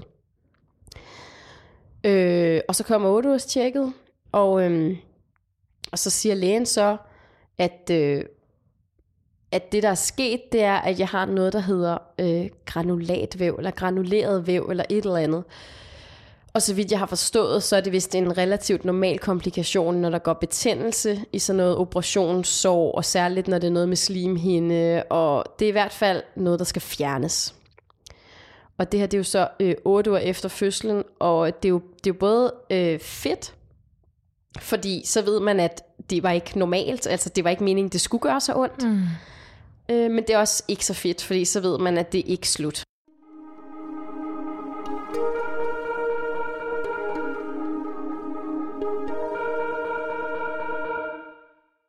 Jeg får heldigvis en, øh, jeg får en øh, tid hos en gynækolog en, tre uger senere. Det var meget vigtigt for mig, at det var en, jeg havde været hos før. Så jeg, ligesom, mm.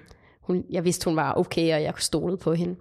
Og jeg kommer op til den her gynækolog, og hun undersøger mig, og hun er rigtig, rigtig sød. Øhm, generelt synes jeg, altså alt det sundhedspersonale, jeg har været, haft noget at gøre med, har været meget søde og forstående, og det har gjort en kæmpe forskel.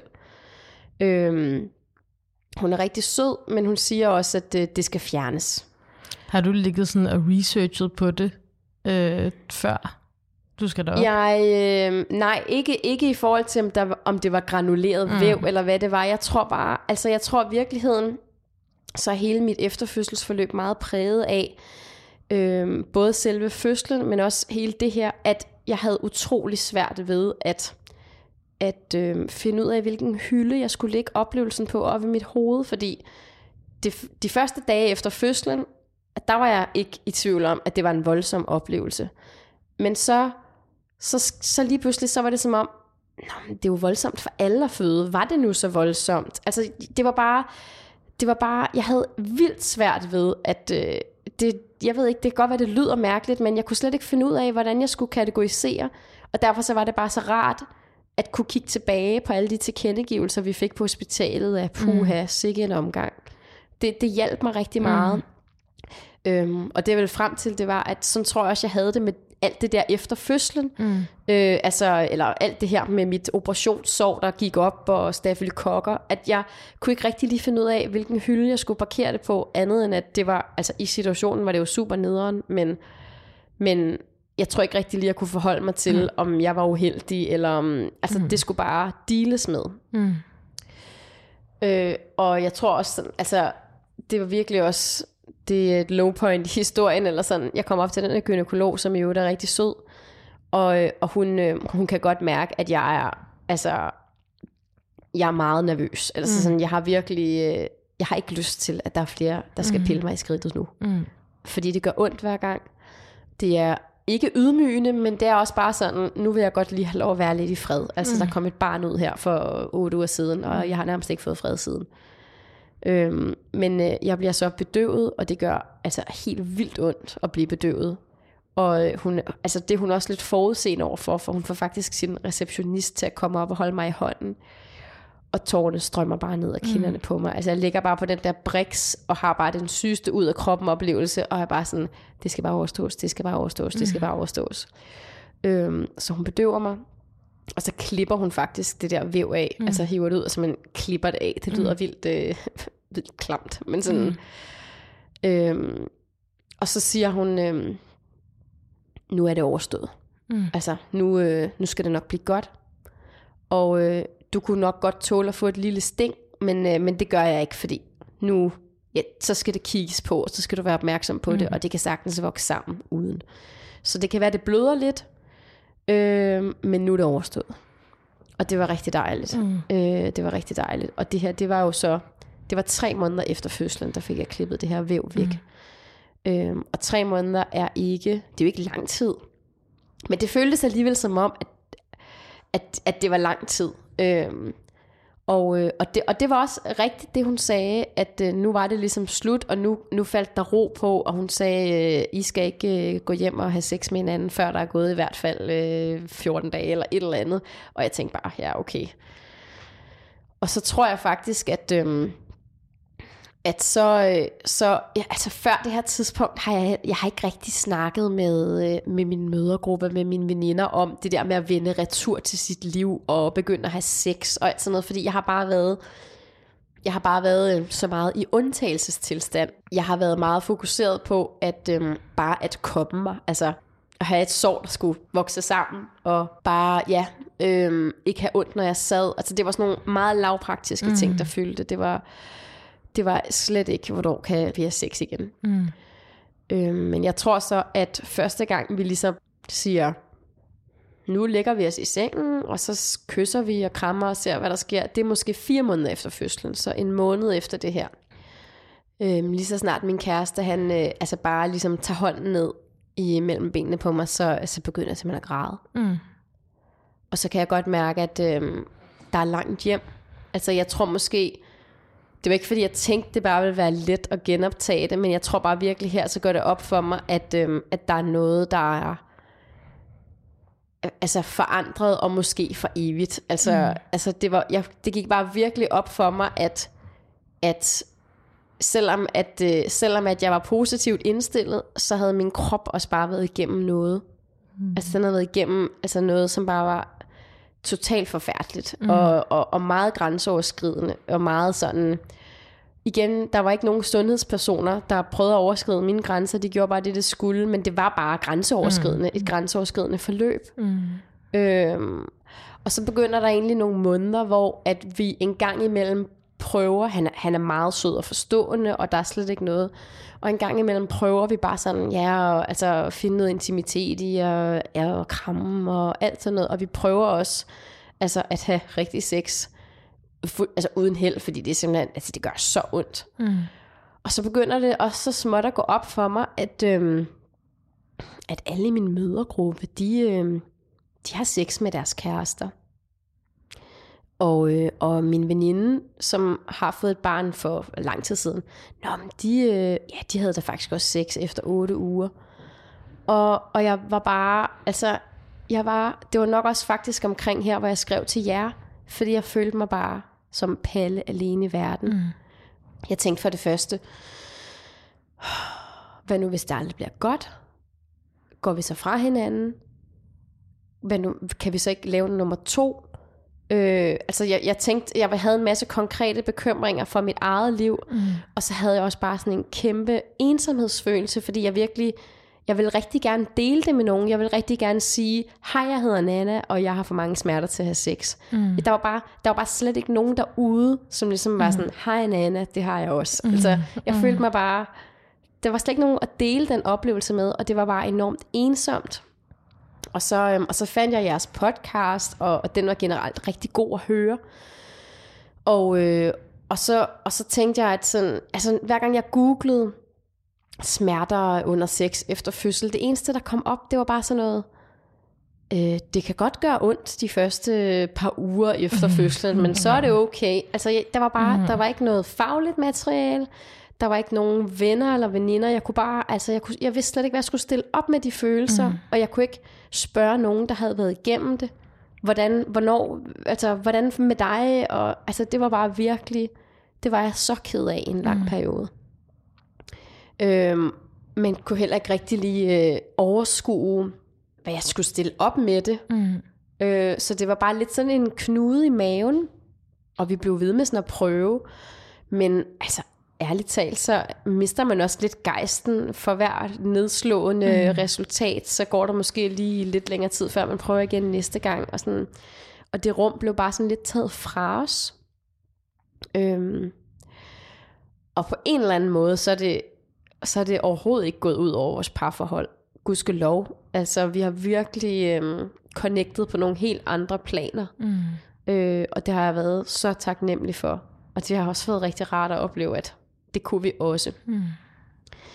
Øhm, men ja, så jeg tror, jeg går sådan i den her øh, tilstand øh, i, i mange måneder, uden rigtig at lige have en... Altså, jeg kan ikke rigtig overskue at gøre noget ved det, fordi jeg ved også godt, at hvis jeg skal snakke med en læge om, at jeg har ondt, så skal hun kigge på mig, mm. og så skal hun undersøge mig, og det er bare, det er bare ikke klar til. Mm. Så jeg accepterer ligesom tingenes tilstand. Øhm, Og så tror jeg, da min datter er, um, altså det er august måned året efter, så hun må være ni måneder eller sådan noget. Der har vi en, øhm, der har vi en bekendt, som er igennem en hård fødsel. Og, øh, og da øh, det er min kæreste, der ligesom fortæller mig om den, fordi det er hans vens kæreste, og han har skrevet lidt detaljer på sms, så fuldstændig ud af det blå, så begynder jeg bare at hulke midt i stuen.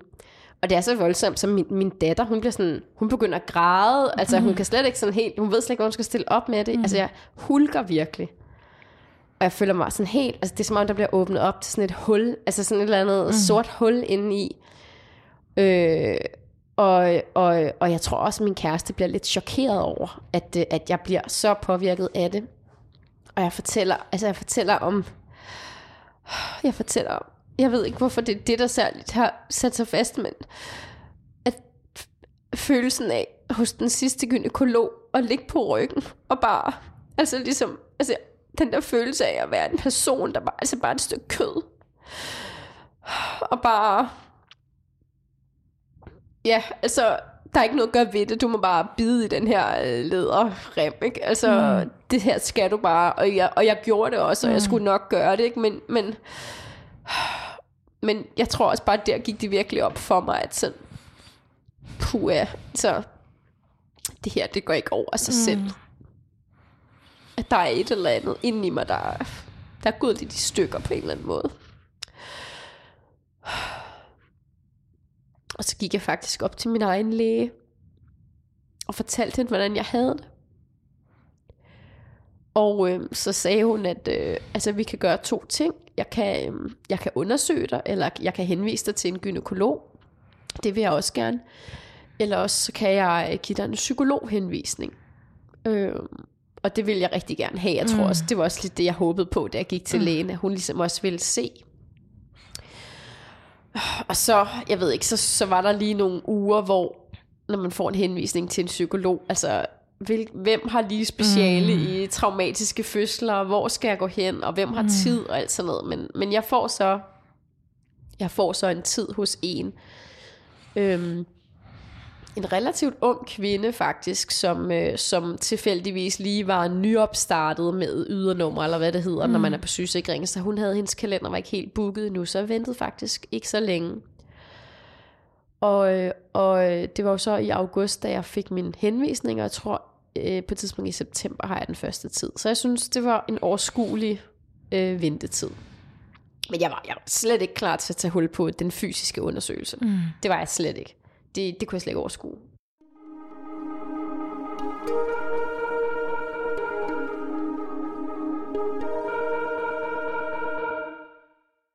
Jeg går så hos den her psykolog...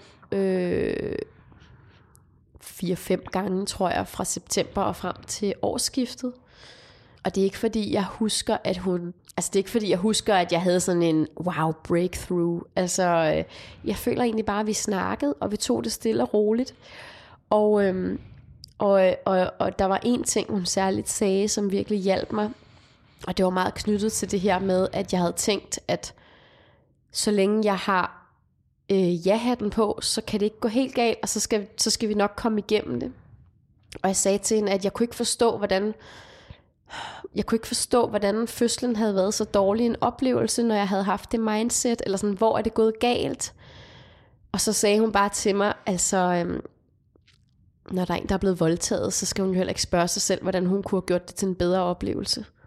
Og det var bare så rigtigt, altså det var bare, øhm, det havde jeg virkelig gået og brugt meget krudt på, at hvor kunne jeg ligesom, øh, var der på et tidspunkt, hvor jeg ligesom skulle have været lidt mere, øh, øh, det skal nok gå, øh, men det var bare, altså... I sådan, altså i sådan en situation, der det bare... Jeg var bare slet ikke forberedt på at have en dårlig mm. oplevelse. Mm. Altså, jeg, jeg havde læst alle bøgerne. Men for det første var jeg ikke... Jeg var ikke forberedt på at have en dårlig oplevelse i fødslen, og jeg var slet ikke forberedt på at have sådan et efterforløb i min egen mm. krop. Øhm, altså, jeg havde... Jeg skulle starte til CrossFit to uger, eller to måneder efter fødslen, men det måtte jeg jo udskyde af flere omgange. Jeg var bare sådan... Det var jeg bare mega uforberedt på. Mm. Øhm, og, og jeg vil sige, altså, og sådan nogle ting, det, at gå til psykologen, det gjorde jo ikke noget ved de fysiske smerter, men det gjorde rigtig meget i forhold til, at jeg bearbejdede fødslen, og, og jeg vil også sige, at da jeg, da jeg havde været til den sidste samtale med den psykolog, så stod jeg også meget mere og kiggede tilbage på fødslen, hvor jeg tror, at det vidste jeg måske ikke helt, men jeg havde egentlig siddet lidt fast i den, mm.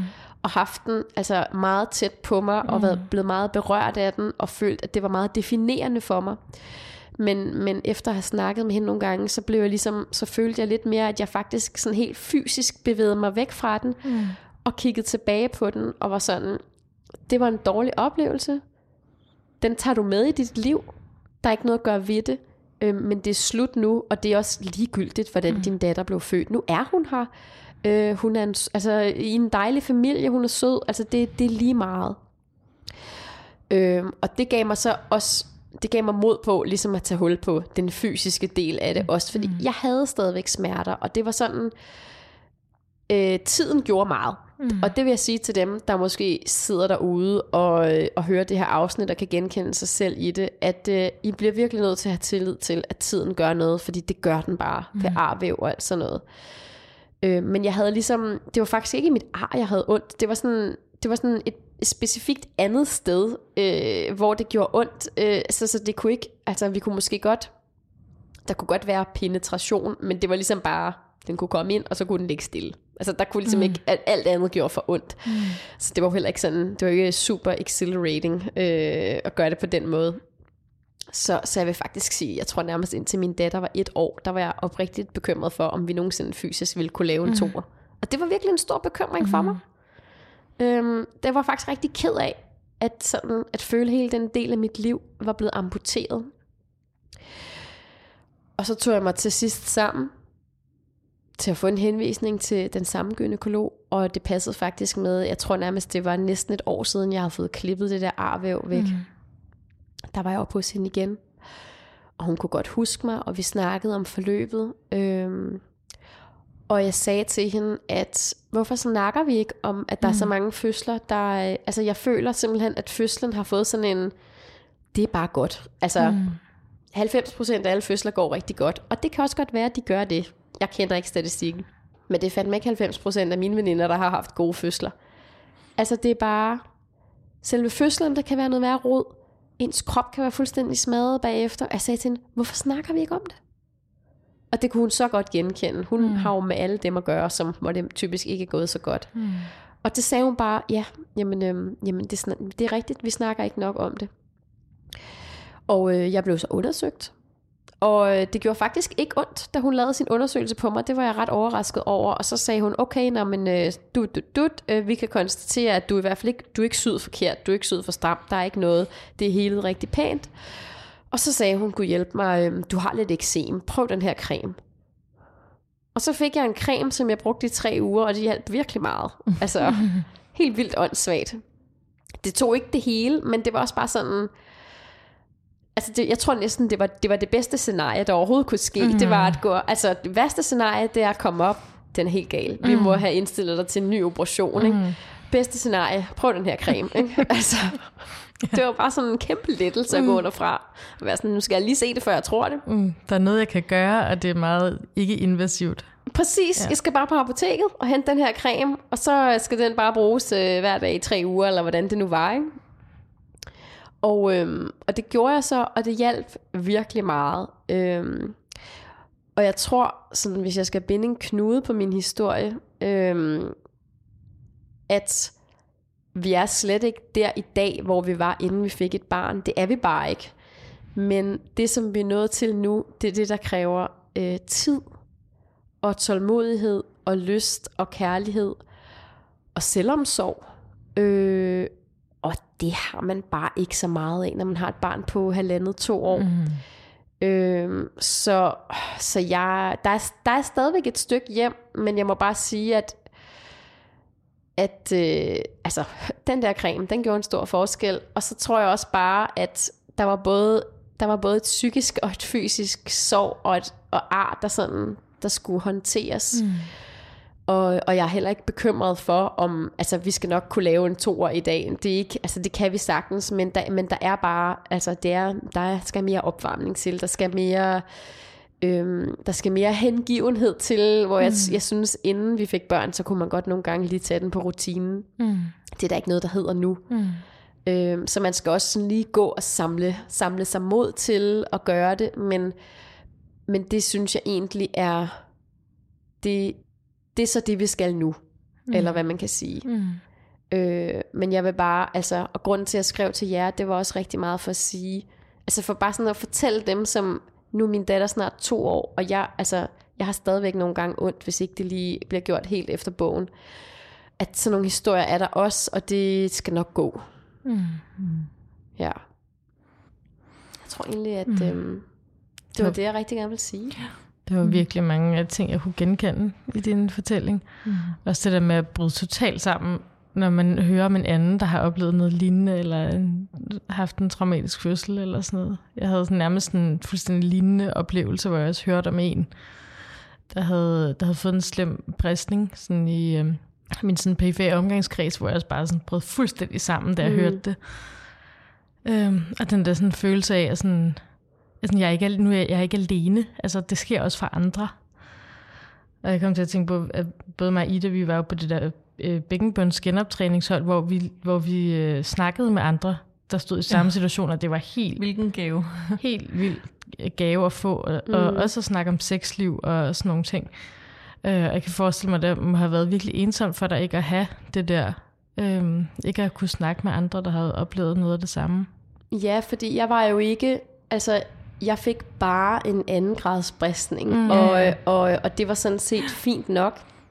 Og så havde jeg et ret kompliceret ophelingsforløb, og i virkeligheden var det jo nok også meget, det var nok også meget det mentale, der stod i vejen for at komme ordentligt tilbage, men jeg følte bare slet ikke, at jeg havde nogen steder at gå hen mm. med det. Øh, det, ville have været, det ville virkelig have været en gave at mm. snakke med andre, og det var jo måske også bare tilfældigt, at, øh, at jeg kom i mødergruppe med nogen, der ikke havde det sådan, mm. altså som tilfældigvis alle sammen bare øh, havde det mm. super godt. Men, men jeg vil bare sige, at jeg havde det faktisk meget ligesom dig, fordi en ting var... Øh... det der bækkenbundshold, som Ida og jeg gik på, og, øhm, og, og Ida. Men en anden ting var hele det sæt af veninder, jeg havde, mm. som fødte tæt på mig, eller sådan.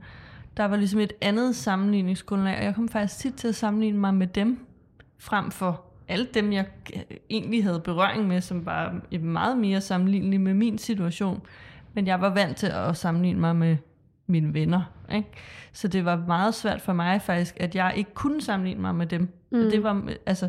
Det kan jeg godt genkende. Ja, det var meget. Øh, det satte et stort fed spotlight på, at jeg min situation var dårlig på mm. en eller anden måde. Sådan føles det i hvert fald. Jeg jeg husker også faktisk øh, de første mange måneder, måske endda nærmest frem til at begynde til psykolog. Jeg husker en stor vrede ja. mm. over at at fødsler blev gjort til sådan en... Altså, hvorfor er der ikke nogen, der snakker om de her kvinder, øh, som har det af helvede til, mm. og som er... Altså, bliver mærket for livet, øh, mm. eller på det tidspunkt følte jeg jo, at jeg blev mærket for livet, mm. fordi jeg kunne virkelig ikke se en lykkelig udgang mm. på det, hvor der tror jeg måske i dag har jeg lidt mere tillid til processen, mm. fordi jeg også kan mærke, hvad ja. tid bare gør. Mm. Men, øhm, men ja. det er jo helt absurd, at man ikke kan finde noget om det, fordi jeg havde jo helt samme oplevelse som dig, når jeg søgte på, fordi jeg havde også smerter fire måneder efter min fødsel, og fik fjernet granulationsvæv to gange. Okay. Og øh, det der med, at man, når man så søgte på nettet, og der stod, øh, at hvis du stadig har smerter efter otte uger, så skal du, altså otte uger, what? Altså det var, mm. det var fire måneder siden, jeg havde født, og jeg havde stadig smerter, og det var som om, at det blev gjort meget unormalt. Ja. Yeah. Øh, yeah. og, og der har jeg jo bare senere hen lært, at så unormalt er det slet ikke. Men det følte jeg jo virkelig, det var. Yeah. Så jeg følte, jeg var i en helt særlig uheldig øh, situation, og jeg var også meget vred over, at jeg var så uheldig. Altså det fyldte meget mm. det der med, hvordan kan jeg være så uheldig? Hvorfor er jeg så meget mere uheldig end alle mine venner, hvor det bare går godt og bla bla bla, og de kan have sex med deres kærester efter fire måneder, og jeg står seks måneder efter, og jeg kan stadig ikke, og mm. altså det kørte virkelig meget. Ja. I en periode også rundt i mit hoved. Jeg kan så godt genkende det. Ja, og, og, det, og det er i virkeligheden også bare det, der sådan er pointen med det, at, at nu er det jo dejligt, for nu står man lidt ude på den anden side, men, men mens det stod på, var det bare så forfærdeligt, og jeg kan huske, jeg tænkte allerede dengang, jeg skal simpelthen ind, og så skal jeg fortælle, fordi jeg, altså jeg kan ikke være den eneste, mm. og jeg synes simpelthen, jeg synes simpelthen det er under al kritik, at der ikke er noget, noget let tilgængelig mm. faglig, mm. Øh, en pjæse eller en hjemmeside, eller fordi, altså, ja, jeg kan jo ikke sige, at jeg selv kender andre, der har det sådan privat, men det, altså, det kan ikke være unormalt. Altså, det, der må ja, simpelthen være mange, ja. der har det sådan. Nej, og det er også ja. gået op for mig, for jeg synes, ja. nu er jeg for eksempel begyndt at følge det her momkind-fællesskab, der er på øh, Facebook og på Instagram. Og der synes jeg, de er, og, og My Postpartum Self, og der er sådan mange forskellige, de er poppet op nu, og måske fandtes de også, da jeg, altså for et år siden, hvor jeg virkelig havde brug for det. Det ved jeg ikke, om de gjorde, men for et år siden havde jeg virkelig brug for det. Mm. Og der var det der bare ikke. Mm. Øhm, og jeg må faktisk sige, at igen, en stor ros til alle de fagpersoner, øh, sådan undervejs i det i fødslen, det at de sendte en læge op til os. Jeg ved, det var min jordmor, der bad en læge om at komme op dagen efter. Og hun sagde, at lægen specifikt skulle tage stilling til næste barn. Mm. Mm. Og jeg var bare sådan, altså næste barn, hvad snakker I om? Mm. Eller kan vi lige starte med den, vi lige har fået? Men i dag, der er det faktisk rigtig rart, mm. at der er en læge, der har sagt til mig, mm. og jeg kan se, det står i min journal. Mm. Øh, fremtidige børn anbefales planlagt kejsersnit. Mm. Fordi at jeg skal bare aldrig have den her oplevelse igen. Mm. Aldrig nogensinde. Mm. Og, og jeg ved ikke, om det bliver en bedre oplevelse, men det bliver i hvert fald en anden mm. oplevelse. Og mm. det er bare, det gør mig, det gør mig tryg i forhold til at ville have flere børn mm. på et tidspunkt. At jeg ved, at den oplevelse, den kommer til at stå alene, mm. og det kommer aldrig til at ske igen. Ja, det kan det er en bekymring mindre. Ja, ja, præcis. Fordi jeg kan godt forestille mig, dem, som har haft traumatiske fødsler, og så skal føde igen, at det må være... Altså, det må være svært på en anden måde, forestiller jeg mig. Mm. Jeg vil også lige tilføje, at øh, jeg ved i hvert fald, hvis man bor i øh, hovedstadsområdet, så kan man godt blive henvist til, til samme genoptræningsforløb, som mig og Ida har været på, selvom man har en anden grads bristning, hvis det er kompliceret, eller hvis man har smerter. Øh, det behøver ikke kun være, at man har svært ved at holde på, på vand, eller... afføring. Det kan også være, hvis man har smerter eller et kompliceret ophelingsforløb eller sådan noget, så kan man gennem sin egen læge blive henvist til det. Øhm, hvis der sidder nogen, der mm. kunne bruge den information, fordi der er mange, der ikke ved det nemlig. Mm. Sundhedshuset Vanløse. ja. ja. Har du mere på hjertet, Anna? Nej, det tror jeg ikke. Øhm, det tror jeg ikke. Jeg, jeg, vil, altså, jeg vil bare i hvert fald sige... at jeg er et godt sted i dag. Det synes jeg, det synes jeg er vigtigt at, at sige, fordi det var jeg i virkelig i tvivl om, mm. om jeg ville mm. komme derhen. Mm. Øhm, og det synes jeg næsten er noget af det vigtigste at sige til dem, der lytter. Mm. Mm. Dejligt. Det kan godt blive godt igen. Ja, ja, og også selvom det ikke, altså det er der ikke endnu, eller sådan, mm. der er stadigvæk mm. nogle ting at arbejde med, men det, altså, det er nok også bare livet, der er sådan, mm. og at, øh, at man må have tillid til processen på en eller anden måde. Ja. Tusind tak, fordi at du ville fortælle din historie. Tak til jer. Du har lyttet til Eftervejr, en podcast om svære og traumatiske graviditeter, fødsler og efterfødselsforløb. Hvis du kan lide, hvad du hører og gerne vil støtte vores arbejde med podcasten, så gå ind på w w w punktum patreon punktum com skråstreg eftervejr og støt med et valgfrit beløb. Musikken i podcasten er produceret af mig, Kærsi. Du kan skrive til os på eftervejrpodcast snabel-a gmail punktum com.